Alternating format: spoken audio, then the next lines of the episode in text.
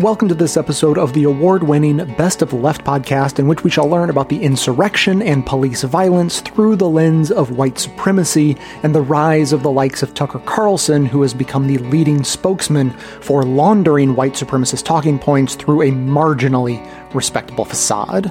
Clips today are from All In with Chris Hayes, a progressive faith sermon from Dr. Roger Ray, Last Week Tonight with John Oliver, The Daily Show with Trevor Noah, The Thom Hartmann Program, The Mehdi Hasan Show, and The Muckrake Political Podcast. And stay tuned at the end of the show for a big announcement about our first ever live event that you will be able to join and participate in for free from the comfort of your own home. That's coming up on May 10th, and there's a link to details in the show notes. You can register just to be reminded there, but again, it's free. And as I said, I'll tell you all about it at the end of the show. But for now, enjoy.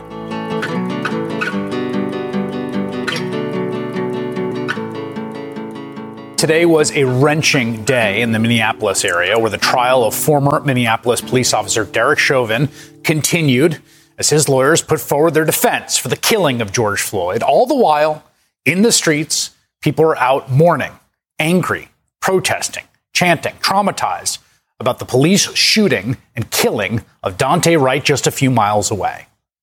And all this happening as we approach the one year anniversary of George Floyd's death.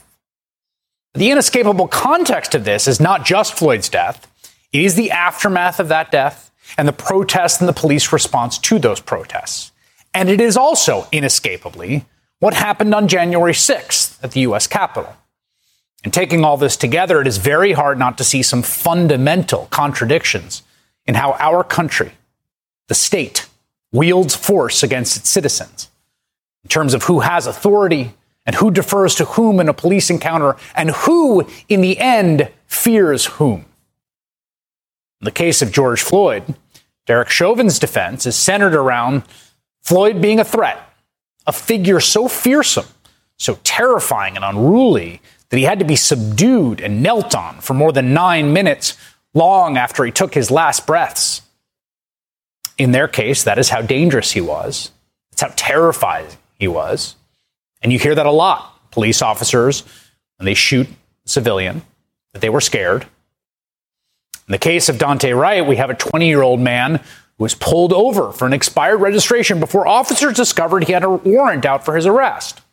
And Daunte Wright was treated roughly, manhandled a bit.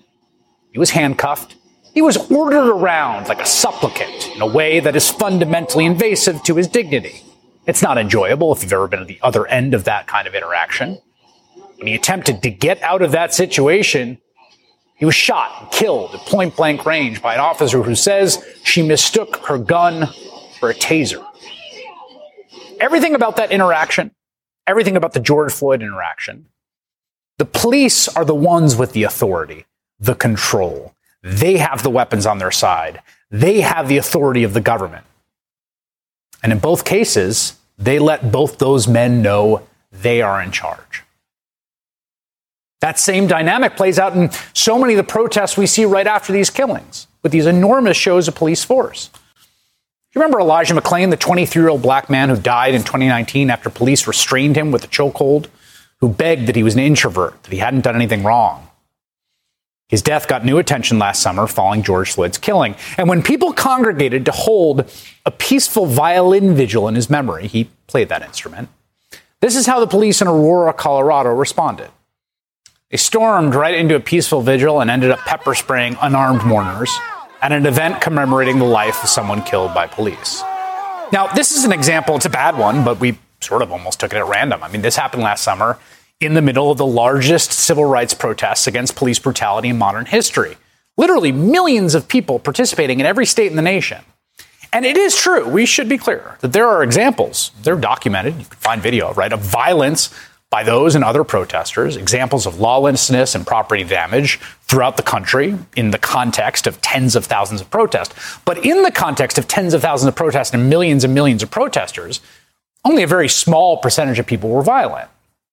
And yet, the police prepare, prepared and prepare for those protests like they were going to war. I mean, Pick the city Buffalo, New York City, Denver, Colorado, Portland, Oregon, Atlanta, Georgia, wherever. They look like that. They look like they're going to war. They have shields, they have big equipment. And they do that because they want to let people protesting know who is in charge, who holds the authority, who will bend the knee to whom. That's the point, explicitly. It's a psychological performance. That's what we saw on the streets of Minneapolis and Brooklyn Center over the last few nights a show of force with curfews and tear gas and flashbangs. And now just take all of that, all of that footage we've seen before last summer, during last summer, and since, and now. Take all of that and just look for a moment at the utter inversion of what happened on the steps of the Capitol in January. There was hardly any police presence at all. I mean, there were officers there, right? And I've covered multiple protests in Washington. There tends to be a lot of cops around when people are protesting, particularly on the mall or the Capitol. But on January 6th, there was, relatively speaking, almost no one there. And they don't have the big MRAPs and the huge bits of equipment brought in. They have these little stanchions in front of them, like they look like bike racks. But it's not just the actual fortifying the presence, it's, it's also notable in the interactions of the police with the people. Again, who's doing the intimidating? Who is ordering who around in those interactions?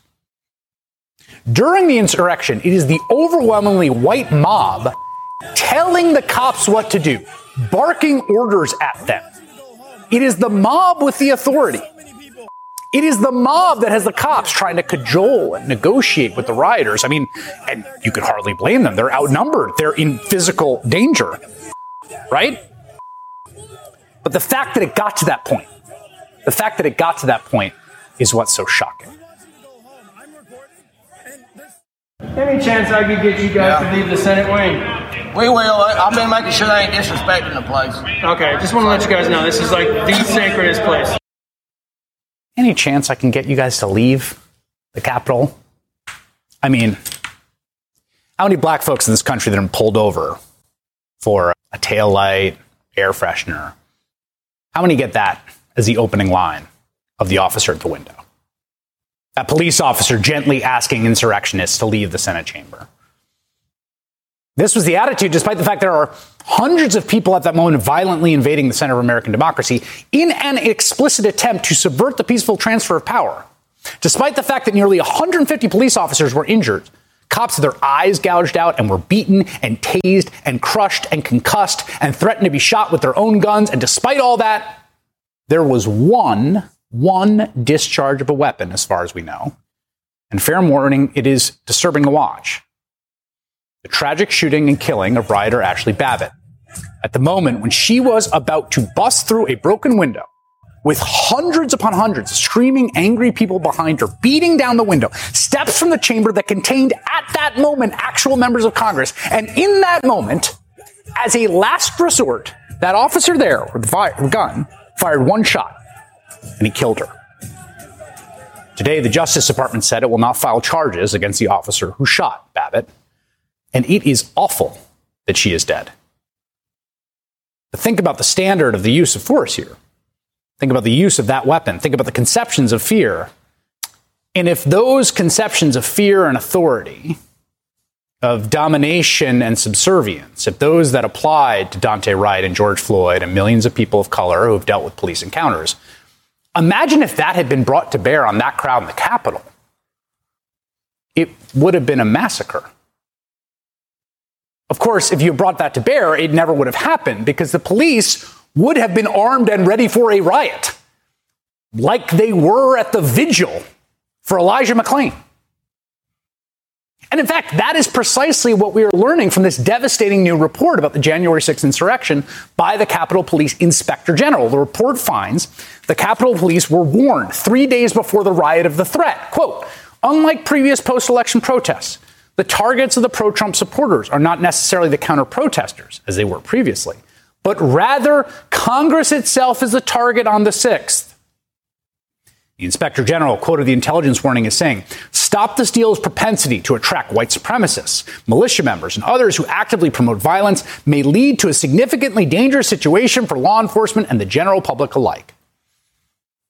They were specifically warned and they did not prepare. They did not prepare the way they prepare for just about every protest we've seen police at.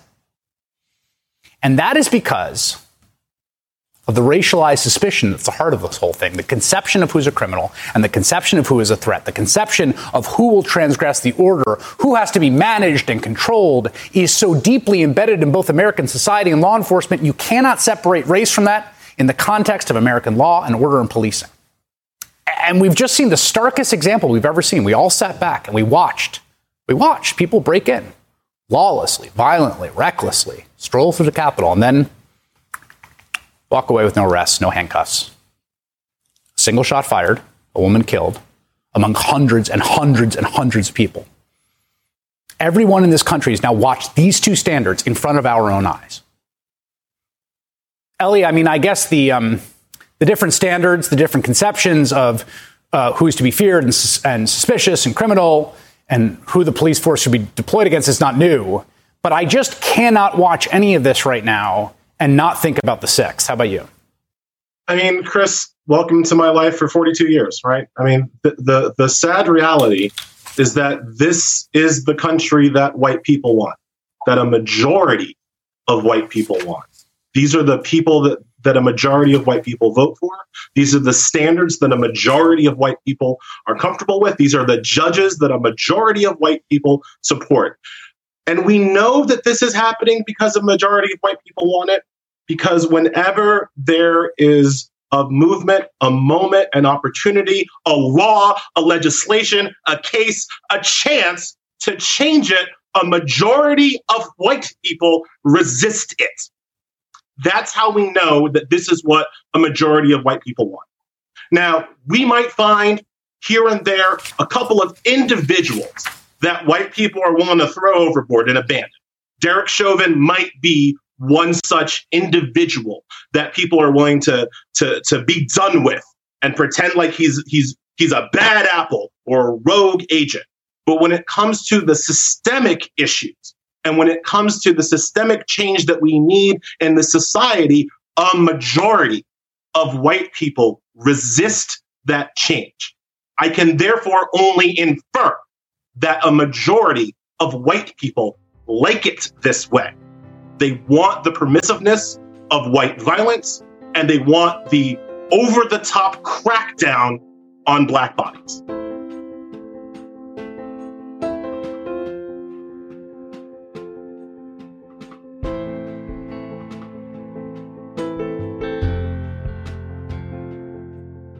St. Louis broke another glass ceiling by electing Tishaura Jones as mayor. And she came into office promising that race would no longer be an afterthought in St. Louis government and policing. And as I was reading a news story about this, it was almost a throwaway line that the journalist offered to just acknowledge that in the 1500 member police force in St. Louis, that there are two police unions one for white police officers and one for black police officers. this is so implausible in, in 2021 that I feel like I need to say it again. In St. Louis, there are two unions representing the police force, one for black officers and one for white officers. Now, this is not the 1960s when I started school in a segregated all white school in rural Kentucky. This is not a, a, museum piece of photographs of coloreds only and whites only signs outside of restrooms or by water fountains. This is right now in St. Louis, Missouri, one of our country's major cities. Of course, it would be impossible to maintain this segregation if black members of the St. Louis police force now wanted to join the white police union. It started out as a matter of necessity. It's just never gone away because black members of the police force are painfully aware of the deep racism that exists among the white members of the police. A perfect illustration of their very rational distrust can be seen in the case of Detective Luther Hall. seen here working undercover during a demonstration in 2017. Three white officers, mistaking Detective Hall for a demonstrator, knocked him to the ground and beat him so severely that he was hospitalized, where he underwent several surgeries to recover from the incident. And last month, after three years of political wrangling, the people who beat him, the three white officers who beat him so severely, were acquitted of all charges by an all white jury. You don't have to know a lot about St. Louis to wonder how do you get an all white jury in St. Louis? Folks, this is no longer something that we can wave off as being either media hype or exaggerated claims of police abuse uh, by the black community. It's just true. Black people don't fare well in encounters with the police, whether they're guilty or innocent, whether they fully cooperate when they're being arrested or whether they resist arrest. Even when they're asleep in their bed in their own home, they don't fare well. And as in Detective Hall's case, even when you are a member of the police force, at work, you don't fare well. Thursday, the police in Chicago shot and killed 13 year old Adam Toledo as he surrendered to the police. They told him to drop the gun he was carrying, to stop and raise his hands, which he did. And with his empty hands raised, they shot him right in the chest and killed him. 13, 13. He didn't even get to go to high school. He didn't go to prom. He never had a girlfriend. Nothing. 13. And obeying police orders was shot anyway. And after these egregious events, the judicial, the judicial system makes it all that much worse when they immediately began to try to say that they were following police procedures. Allegations of racism in the Minneapolis Police Department, where some estimates say that a black man is seven times more likely to be shot by the police than a white person is. These have been stories that are regularly appearing in the news, from the shooting of Philando Castile in 2016 to the choking death of George Floyd last year and now this week in the shooting of Daunte Wright in yet another traffic stop gone bad. At this moment, we're still awaiting the verdict in the trial of former Minneapolis officer Derek Chauvin in the choking death of George Floyd. But while demonstrations have been going on every night of the two week trial demanding justice for George Floyd, police officers were so unaware that they added to this tension by pulling over uh, this this 20 year old driver, Daunte Wright, and ended up shooting him to death. Now, Kim Potter, who has been on the police force longer than Daunte Wright has been alive, Potter resigned, but now she's been charged with involuntary manslaughter. Involuntary manslaughter, she claims, because she thought she was holding her taser when in fact she was holding her police revolver. Maybe, maybe you could be that confused when you're that excited. She insists that the fatal shooting of Daunte Wright was an accident, but something which, and I, folks, I can't even believe that I am saying this in public. But televangelist Pat Robertson finds Kim's story to be unbelievable. Folks, Pat Robertson has shown us for 40 years that he will believe almost anything. He'll say almost anything. But he literally went on TV, as you see here, holding a yellow plastic taser and a police revolver and saying, this is too much for even him to believe that she could have confused these two. Now, I don't know Kim Potter. I don't know if she's a racist. And for our purposes today, it doesn't really matter. I don't want us to think about this problem anecdotally. Uh, you know, it's not a matter of psychoanalyzing Derek Chauvin or Kim Potter because the, the real issue, we've got to be able to draw back the wide angle lens and just look at how racism is an institutional part of our police force in the United States. It's an institutional part of our judicial system. And unfortunately, it is a big part of our military. And many members of the military retire and go back home and join the police force. And I want to think about why our judicial system seems to so blatantly favor the police, even when there is so much video evidence and multiple witnesses of inexcusable and lethal crimes being committed by the police. As arrests have mounted, it's now 100 days since the insurrection at the Capitol. And we're discovering as they've arrested now between 450 and 500 people that a large number of the people they are arresting for the worst parts of that insurrection were active members of police forces or active members of military.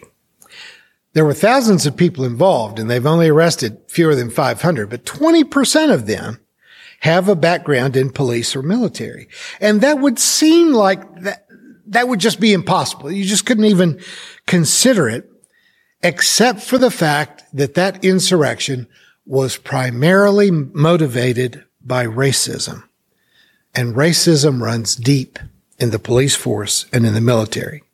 I don't want to tar the whole of, of the United States Armed Forces and all of America's police forces with a single brush because it's obviously not all of them. And it's even obviously not the majority of them but it is obvious that it's too many of them, and we've been ignoring it for generations. And that's what I'm saying has to stop.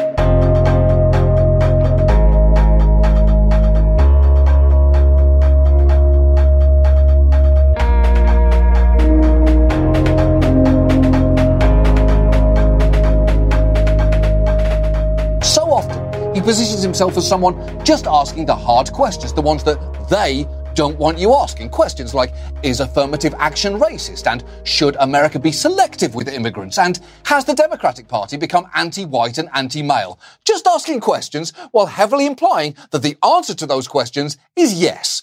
But when in turn anyone questions him, they are not just censoring free speech, they are launching an attack on the foundations of our democracy and the vast working class who this humble TV dinner princeling somehow represents.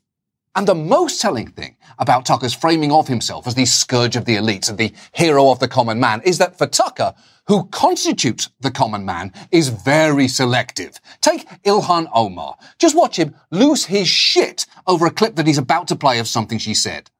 If anyone should love America, it's Ilhan Omar. This country rescued her from a squalid Kenyan refugee camp and made her a national figure, quite an ascent. But Ilhan Omar is not grateful. She hates us for it. Watch Omar tell us it is time to dismantle our country. As long as our economy and political systems prioritize profit without considering who is profiting, who is being shut out, we will perpetuate this inequality. So we cannot stop at criminal justice system. We must begin the work of dismantling the whole system of oppression wherever we find it. Dismantle the American economy and the American system of government, institutions that generations of Americans built over hundreds of years. All right, there is already enough there in the sneering condescension that Ilhan Omar should be quietly grateful her entire life because she was granted asylum when she was a child. But let's just consider the vast distance between what you just heard her say and what he seemed to hear. Because according to Tucker, dismantling the system of oppression means dismantling the entire American economy and system of government. Now, did he inadvertently make a nuanced point about how systemic oppression is definitionally baked into every level and facet of that very same system? Yeah, yes he did. Am I going to give him credit for doing that? Fuck no, especially not when this is what he said next. The problem is, there are many of us here who do like this country. We live here. We don't want to destroy it. We have every right to fight to preserve our nation and our heritage and our culture. Wow.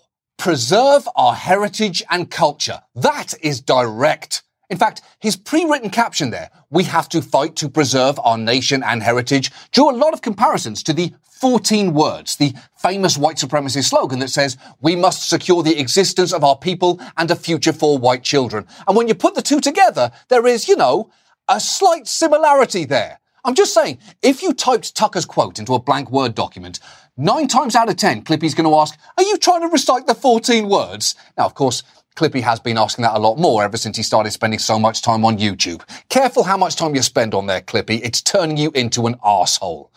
And if you think, well, come on, that seems like a bit of a stretch. You can't know what Tucker means by our heritage and culture. You should know that he hasn't always been that disciplined about his messaging. In the late 2000s, he used to call into a radio show hosted by shock jock Bubba the Love Sponge. And in those calls, the thin veil covering his racism would occasionally get thrown off in moments like this. Iraq is a crappy place filled with a bunch of, you know, Yeah. semi-literate primitive burying- monkeys. keep but I just have zero sympathy for them or their culture, a culture where people just don't use toilet paper or forks. Okay, that isn't just incredibly offensive, it's also the kind of fact-free cultural hot take that is the essential Tucker Carlson experience. Because while it is clearly by no means the most important thing there, for the record, Table forks were apparently first used in the Middle East and Byzantine Empire and were still conspicuously absent in Europe until centuries later. In fact, when the niece of a Byzantine emperor brought a case of forks to Venice for her wedding feast in the 11th century, she was roundly condemned by the local clergy for her decadence, with one saying, God in his wisdom has provided man with natural forks, his fingers, therefore it is an insult to him to substitute artificial metal forks for them when eating, which is absolutely fascinating because it's not just a full refutation of Tucker's lazy racism, it's also a very fun fork fact. Fork facts are fun! The point is, when you know how Tucker speaks when he speaks freely, the filter through which he processes the world for his audience becomes painfully apparent because he is smart enough not to openly say into a camera that certain races are more deserving of scorn or less worthy of respect. He will just heavily imply that depending on who he's talking about. Take the Capitol riots. Tucker said that he deplored the violence, but repeatedly compelled his viewers to try and understand where the demonstrators were coming from. On January 6th, we had a riot at the U.S. Capitol. Why did that happen? It happened because millions of American voters were convinced that the last election was not fair. Where did they get that idea? Well, it wasn't simply because the last president told them so. You're hearing that now as if they're animals who take commands and do what they're told, but they're not animals. They're people, they're American citizens who can see what's happening and come to their own conclusions about it. They saw the radical increase in mail in voting, millions did, and it corroded their faith and the public's faith in our systems of election. Okay, hold on. People didn't think the election was rigged because they saw an increase in mail in voting. They thought that because people like you repeatedly told them the election was rigged.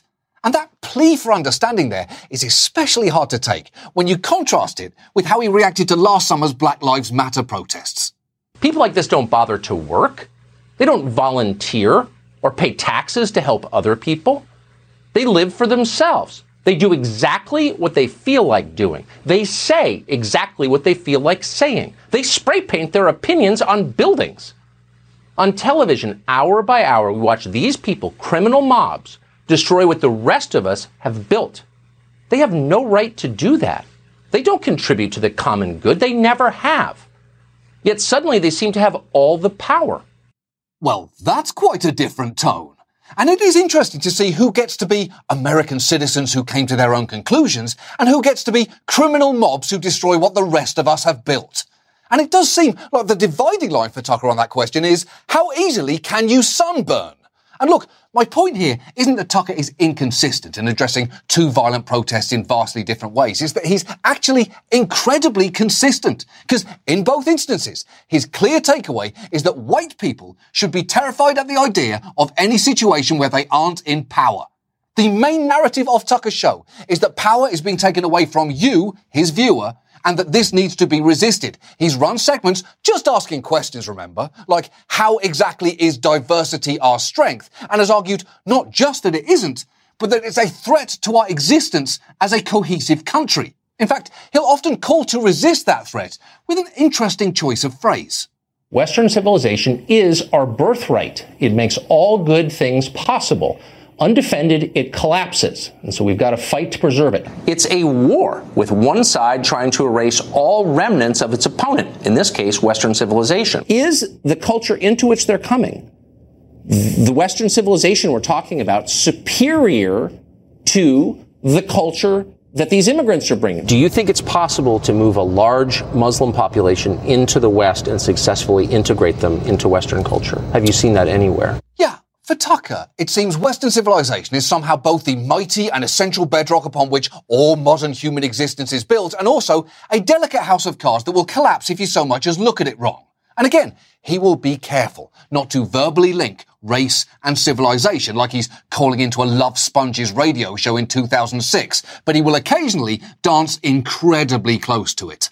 Let me just stipulate I'm for getting along, I'm for colorblindness, I'm for tolerance 100%. But I also think that if things radically change in your country, it's okay for you to say, What is this? And maybe I don't want to live in a country that looks nothing like the country I grew up in. Is that bigoted? Uh, yeah. Yeah, it is. That's like saying, I've got 10 fingers and toes, a pointy face with a little pink rosebud mouth, a cat-sized body, a long weird tail, and I eat garbage. Does that make me a possum? Yes. Yes, it does. That's the literal definition of the thing you just described. And that is the whole thing with Tucker. He might not say black or white. He'll insist that he's for color blindness. He'll build in deniability by phrasing things as a question like, what does racism look like? While kind of embodying the answer. But when you put all of this together, the pattern is clear. He is scared of a country that looks nothing like the one he grew up in because diversity isn't our strength. Immigrants make our country poorer, dirtier, and more divided, and any attempt to change that culture is an attack on Western civilization. All of which is really just a long way of saying that when Tucker asks, what is white supremacy? The answer is basically that. It's a belief that in a country where white people are dominant, that's all down to their natural and innate abilities, and any effort to change that is an affront to the natural order of things. So it's frankly no wonder that that guy's family watches Tucker twice a night. Of course Tucker has been endorsed by white supremacists. James Allsup, a far-right activist who marched in Charlottesville, once said this to a conference room full of fellow white supremacists. An example of someone engaging in very effective rhetoric is, of course, Tucker Carlson. Tucker is helping mainstream conservatives change the way they think about politics and causing a massive swath of, tr- of Trump voters to look deeper into many of the issues that we already talk about. The left is aware of what he's doing, and he's aware of what he's doing, so it works phenomenally. oh, that might be the single worst laugh I have ever heard. And I say that as someone who has almost forgotten what human laughter sounds like. I've been stuck inside Casper's asshole for 12 long months now. I'm so desperate to hear the response of a live audience. But if it is a neo-Nazi chuckle ping-ponging off the walls of a hotel ballroom, I think I might be out. And look, if everything I've shown you tonight somehow still isn't enough, let's hear from a literal former grand wizard of white supremacists, David Duke.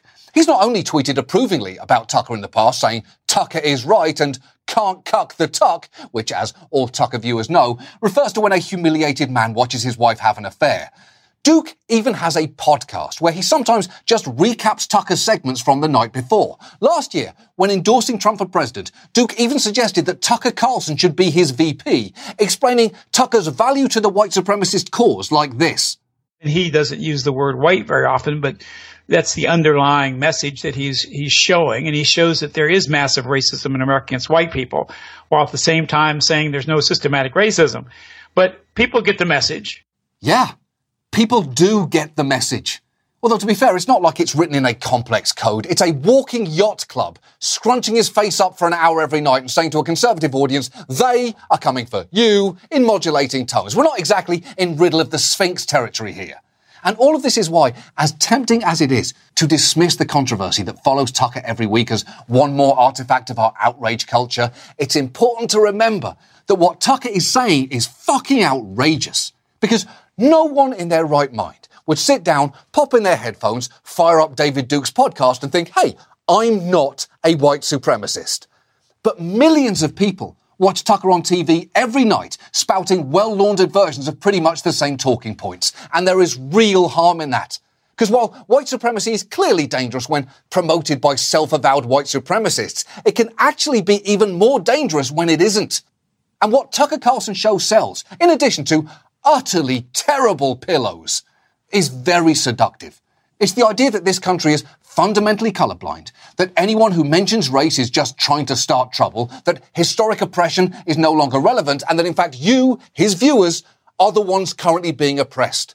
And if he can sell his audience on his white identity politics, if he can persuade them that the big existential threat to America right now is diversity, it sort of doesn't matter if he says aloud what his preferred solutions to that might be. And while it's bad enough to hear that white supremacist families gather around to watch Tucker twice, the fact is millions of viewers a night watch him once, and once is already more than enough.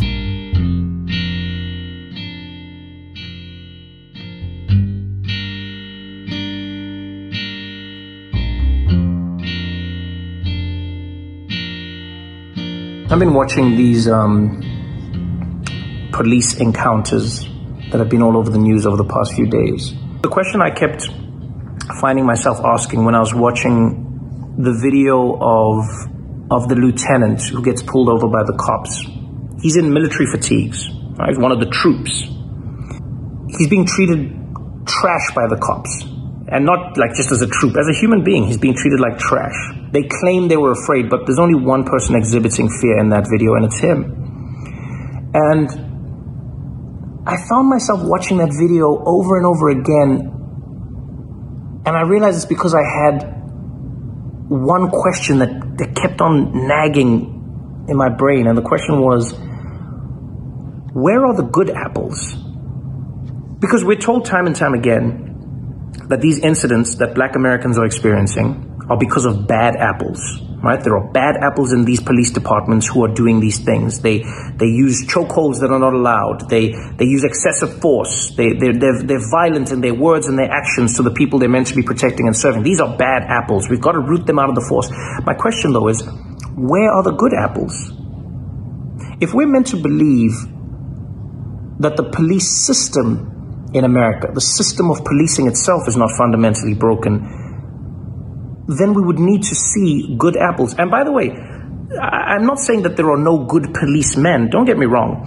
I'm asking where the good apples are. And what I mean by that is, where are the cops who are stopping the cop from putting their knee on George Floyd's neck? Because there's not one cop at that scene. There's one cop who's on trial, but there's not one cop at that scene. You know? Where are the other cops when Philando Castile is losing his life? Like, where, where are the cops? You know, where are, where are the good apples? Because it's funny how we live in a society where people people who who defend these cops at all costs will say, "Oh, black on black crime," and you see these people in their communities, they don't care. That, but go to any black community any disenfranchised community in America, and you will find people marching against that same crime. You'll find community leaders, you'll find parents, you'll find you'll find siblings, you, find people constantly saying, "Please, we need to stop this crime. We need to stop the gangs." We, you see the community doing something. I mean, the, the fact they call 911 when something happens, so that tells you something. But I don't seem to see that with the cops. We don't see a mass uprising of police saying, let's root out these people. We don't see videos of police officers stopping the other cop from pushing an old man at a Black Lives Matter protest or from beating up a kid in the street with a baton. We don't see that. So my question is, where are the good apples? And honestly, I believe we don't see them not because there are no good people on the police force. I think there are many people who are good on the police force. That's why they join because they want to do good. But I think it's because they themselves know that if they do something, they're going against the system. The system is more powerful than any individual. The system in policing is doing exactly what it's meant to do in America, and that is to keep poor people in their place. Who happens to be the most poor in America? Black people. you monetize them, you imprison them, which monetizes them again. It's a system. It's not broken. It's working the way it's designed to work. And once you realize that, I feel like you get to a place where you go, oh, we're not dealing with bad apples. We're dealing with a rotten tree that happens to grow good apples. But for the most part, the tree that was planted is bearing the fruit that it was intended to.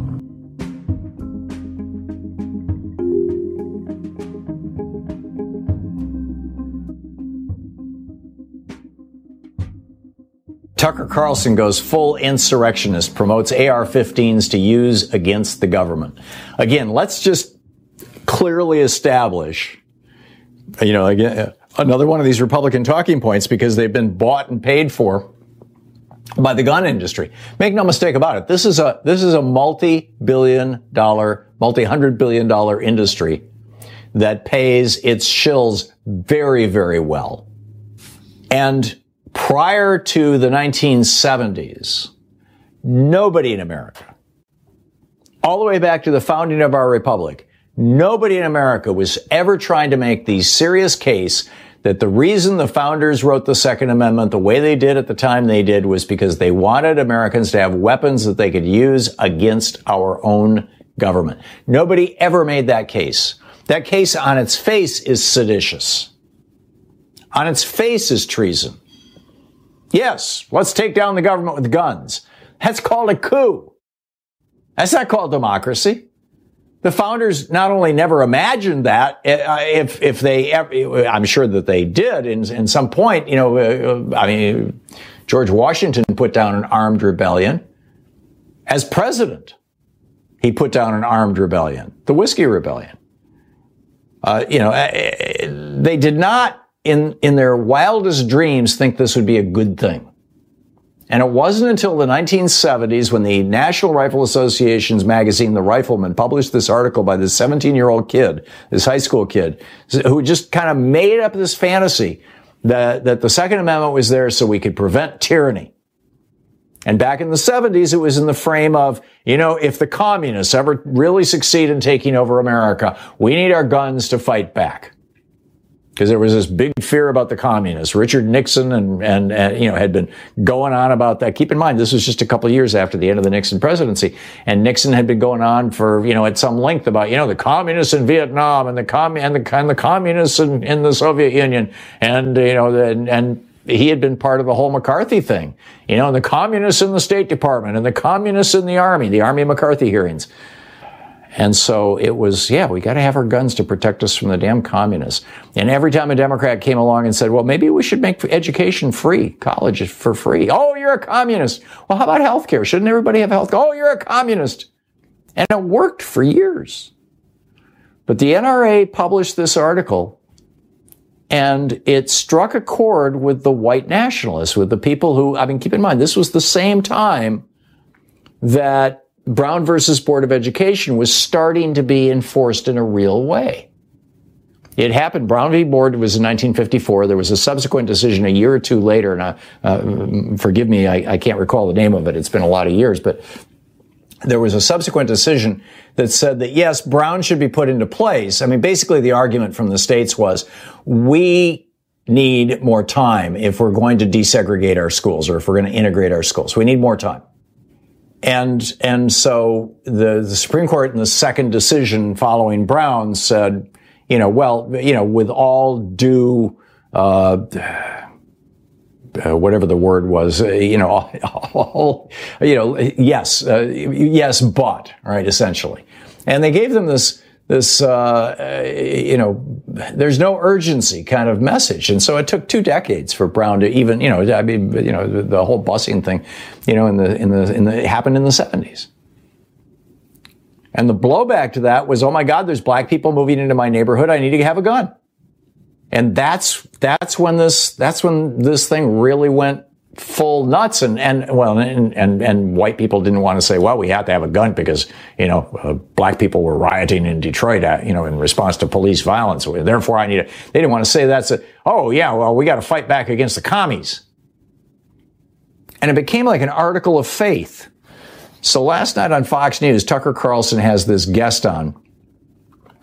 Um, uh, News Corp over on Daily Kos refers to him as an amosexual. Uh, Colion Noir, who once uh, hosted a show on the on the NRA TV network, which is now out of business. So Carlson says, why, if somebody does something horrible in Boulder, does that mean you should strip the people from people the single most popular sporting rifle in America? That would be the AR-15. The one that commits relatively few crimes. More people are killed by a factor of five by knives than by rifles in this country. Why are they so intent on taking this one away? And his guest on Fox News, this is, this is what your grandpa is hearing on Fox News. Honest to God. His guest says, and I quote, because honestly, if you really look at it, a lot of people like to undervalue what the Second Amendment was actually written for. It was designed to be a check against the government. See, here's this big lie. This is a complete lie. Anyhow, he goes on to say, a lot of people don't like to talk about that aspect. Of course, it was also there to allow us to defend ourselves. But if you think about it, the AR-15 symbolically and literally is the best defense against a tyrannical government. The best defense against a tyrannical government, as the guy who wrote the Declaration of Independence said, is an educated and informed public. And what we have is a miseducated and misinformed, malinformed public, intentionally uninformed public, or an intentionally wrongly informed public.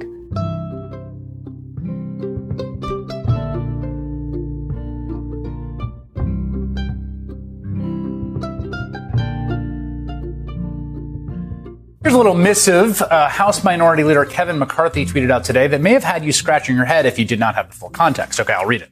America is built on the idea that we are all created equal and success is earned through honest hard work. It isn't built on identity, race, religion.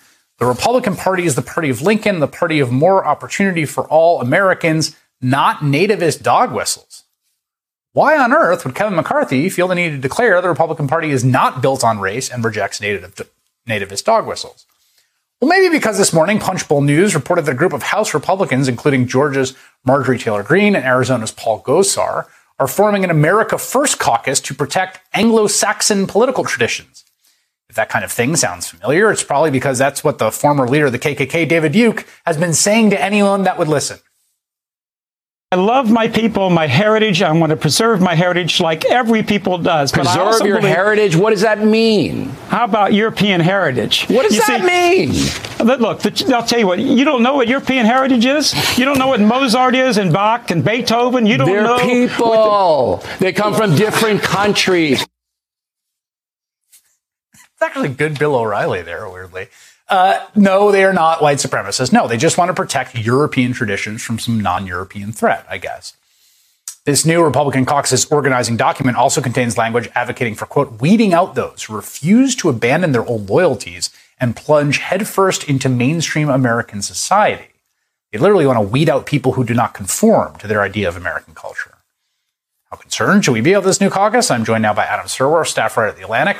His latest piece is titled Restoring the Soul of the Nation Means Taking in Refugees. And Jia Lynn Yang, national editor of The New York Times, her book, which has gotten incredible, incredible reviews, One Mighty and Irresistible Tide, The Epic Struggle Over Immigration, 1925 to 1965. It will be out in paperback uh, next month. And uh, Jia, I want to start with you because um, your book, right?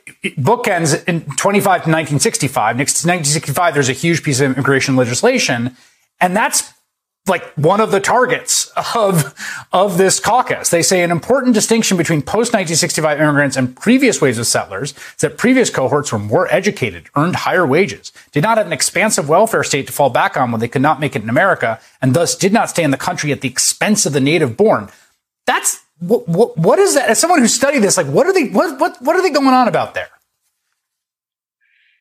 They weirdly really understand what they're going after, which is after 1965, that's when the law changed in the US to allow many, many more immigrants from outside of Europe at a level that the country had never seen before. And this Anglo Saxon language that they're using is so important to pay attention to. Um, you know, it's not a dog whistle, it's completely explicit because that language has been used to really change our immigration laws to explicitly ban people who are not from Europe. It's been used before, and it's an argument that keeps recurring and recurring because if you can control where people come from, where they immigrate from, you can control the racial makeup of America. And so I think what they're alarmed by is what's happened since 65 when we changed our laws and said, you know, you don't have to come from Europe to be able to, be, to come here. You can come from Asia, Africa, the Middle East. And since that change, we've seen all around us how many more immigrants from around the world are here. And it really has changed the country. But I think for this group, it's made them incredibly anxious. They have, I think, correctly assessed that the 65 law was the moment everything changed.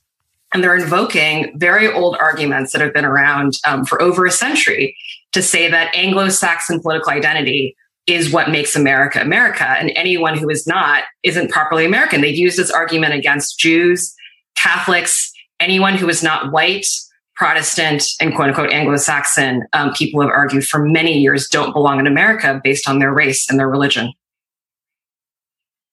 Yeah, when we tr- use the term Adam white nationalism, which has been used a lot, I think right, you know, understandably recently, like this is really at the core of it was this idea uh, articulated by this guy Nick Fuentes, um, uh, at a you know who has a group called America First that Paul Gosar went to his conference at. Right, if America ceases to retain the English cultural framework, the, the influence of European civilization, if it loses its white demographic core, it loses faith in Jesus Christ. It is not America anymore. Like that is what white nationalism sounds like. That is what it is, and that appears to be what's represented here. Yeah, I mean, Fuentes, a, a nice uh, traditional Anglo-Saxon name. Look, Anglo-Saxon doesn't actually refer to the actual Germanic people who inhabited Britain in the, in the Middle Ages. Rather, it refers to this pseudo-scientific idea that Americans are descended from uh, ancient Germanic chieftains, and that's what great, makes American society so great. It's an ideological belief in the superiority of a certain group of white people that has been used to justify the genocide of Native Americans. It's been used to justify slavery, manifest destiny, and the like.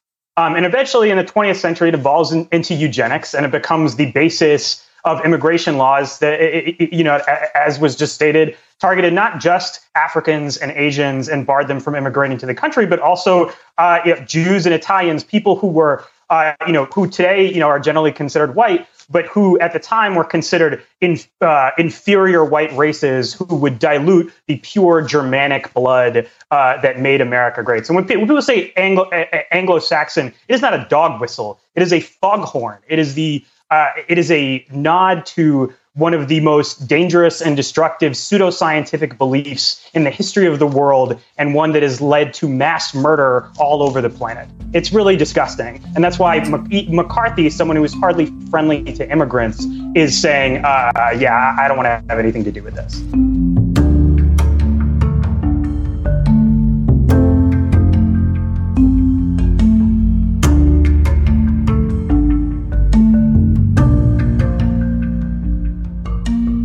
Was just over two years ago that a heavily armed man in Christchurch, New Zealand, walked into two mosques and began shooting the men, women, and children who had gathered in them to pray.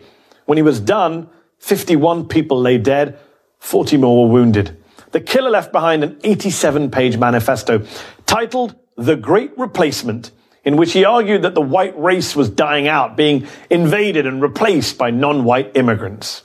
A few months later, that manifesto helped inspire a Texas man to walk into an El Paso Walmart with an assault weapon and begin shooting. He killed 23 people and wounded 23 more. It was, the New York Times reported, the deadliest anti-Latino attack in modern American history. And like the Christchurch shooter, the El Paso killer too cited the white supremacist great replacement theory, writing that he was fighting a Hispanic invasion of Texas.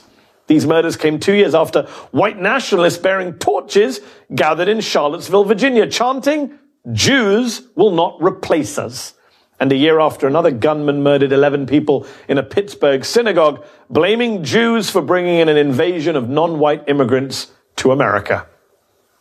The Great Replacement, a bigoted, morally bankrupt conspiracy theory that has spurred white supremacists on multiple continents to murder non white people. A dangerous conspiracy theory that is now getting a platform on primetime television in the US. Now, I know that the left and all the little gatekeepers on Twitter become literally hysterical if you use the term replacement, if you suggest that the Democratic Party is trying to replace the current electorate, the voters now casting ballots, with new people, more obedient voters from the third world. But they become hysterical because that's that's what's happening actually. Let's just say it, that's hmm. true. I have less political power because they're importing a brand new electorate. Why should I sit back and take that? Sick stuff. Sickening. And I know it's Fox News, and we on this show have chosen not to focus too often on the lies from Fox News because you could do an entire episode on them every night. But this is different. This is really, really shocking and unacceptable. This is the mainstreaming of neo-Nazi hatred in America. So what can be done about it? After Fox's Tucker Carlson embraced the great replacement theory on his show last week, the Anti-Defamation League sent a letter to the leadership of Fox News. Given his long record of race baiting, ADL director Jonathan Greenblatt wrote, We believe it is time for Carlson to go. In a response yesterday, Fox CEO Lachlan Murdoch son of Rupert, stood fully behind Carlson. He said the Fox host wasn't really espousing the great replacement theory and added that the ADL had once given Murdoch's father an award. Perhaps Lachlan Murdoch just doesn't watch his own channel. Here was Carlson last night. Demographic change is the key to the Democratic Party's political ambitions. Let's say that again for emphasis because it is the secret to the entire immigration debate. Demographic change is the key to the Democratic Party's political ambitions.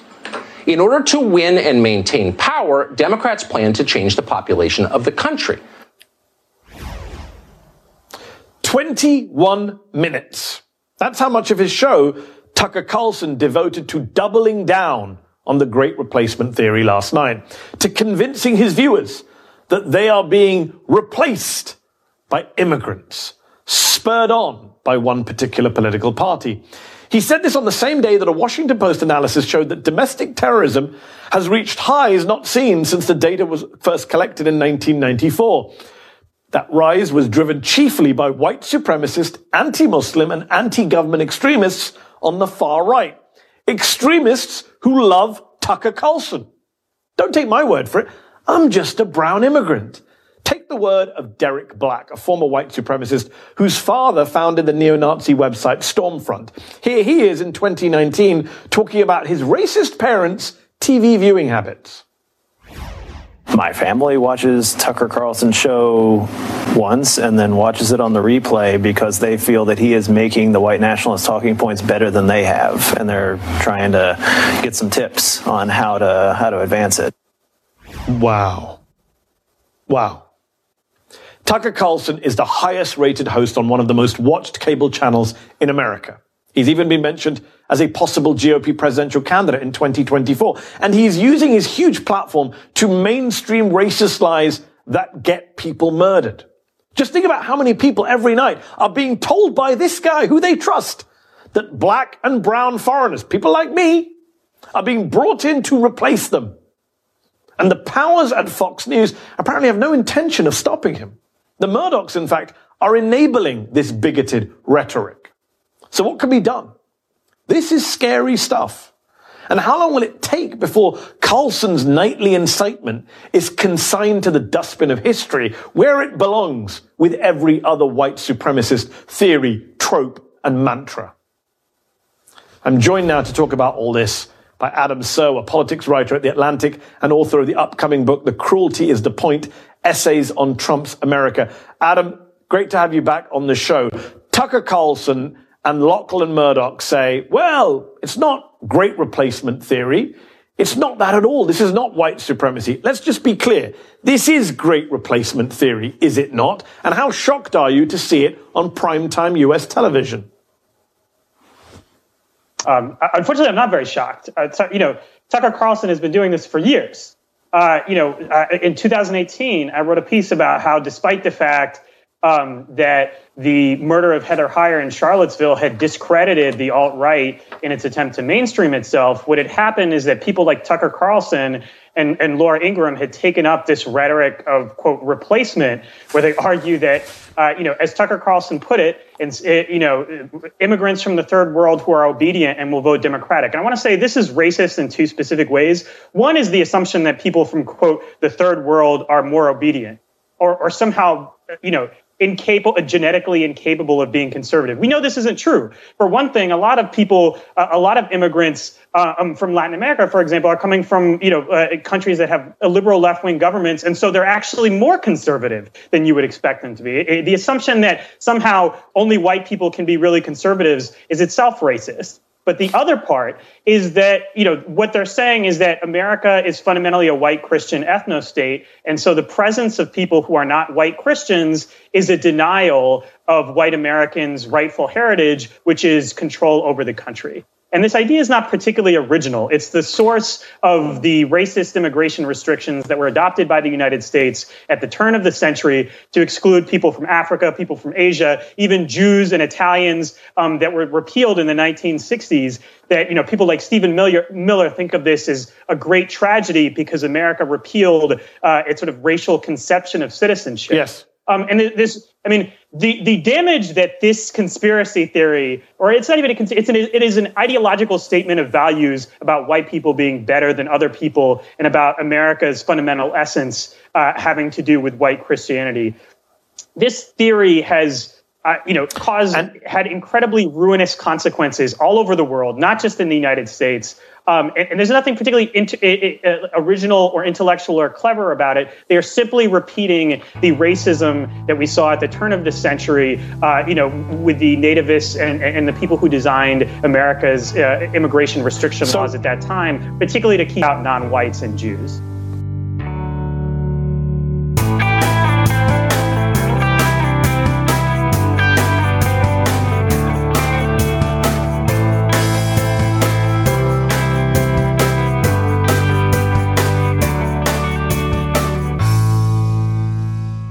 We've just heard clips today, starting with All In with Chris Hayes, directly comparing the policing of street protests with the police presence at the Capitol insurrection.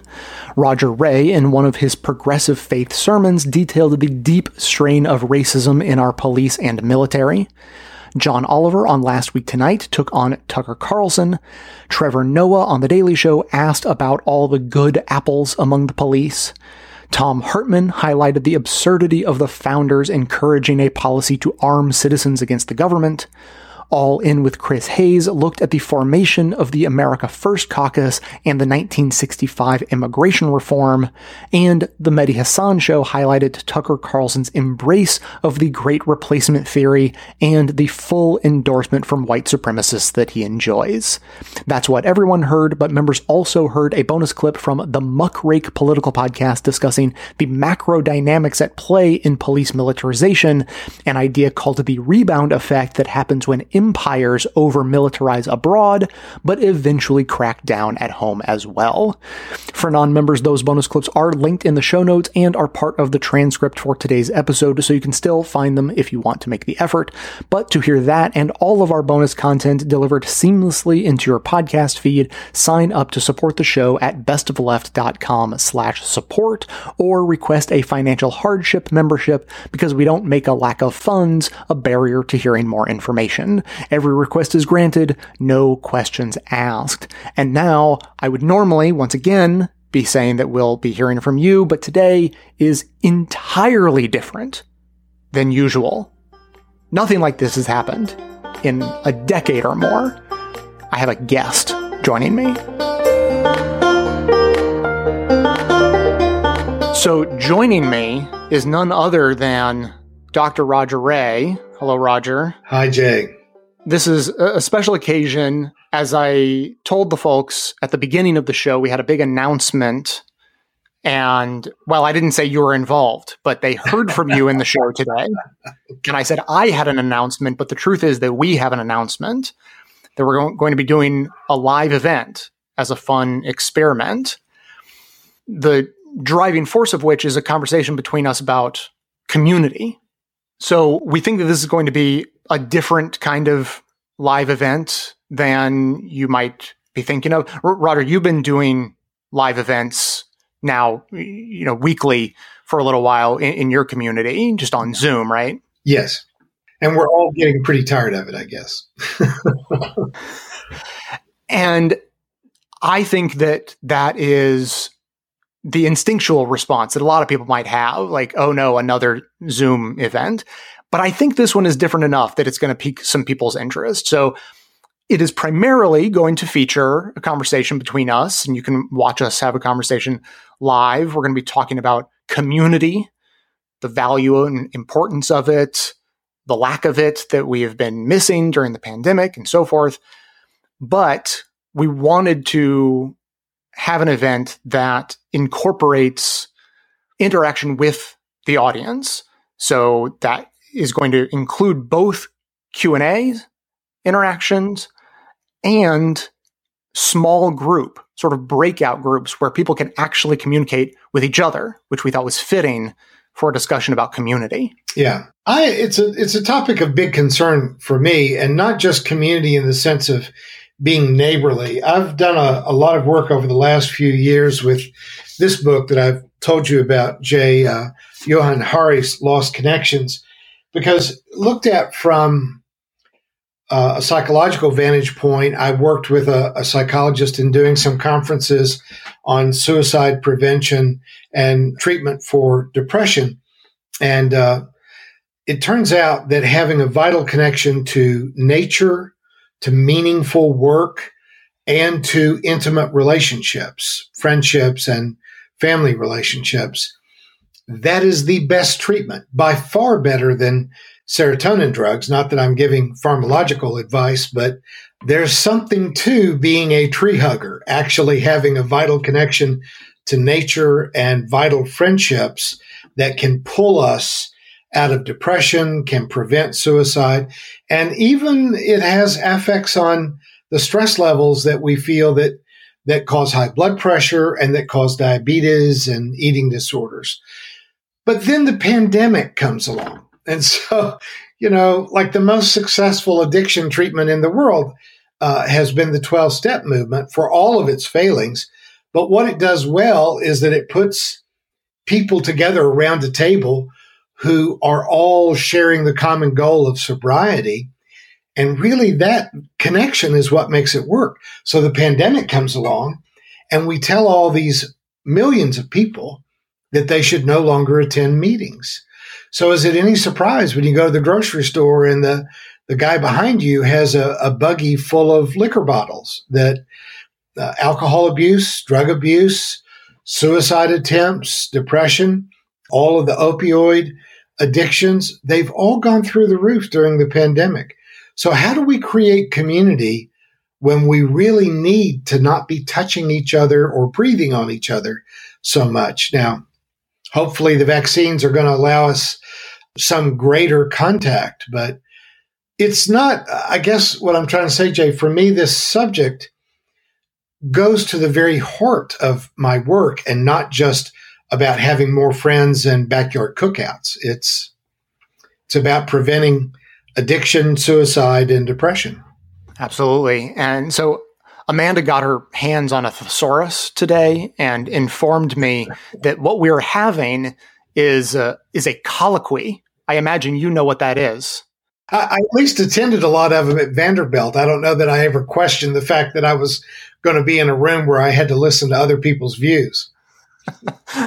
there we go. Yeah, so it, it's the distinction between a live show, come watch us have a conversation. This really is a conversation that we want to have with other people. And we think we have a platform that's going to allow that to happen and happen well.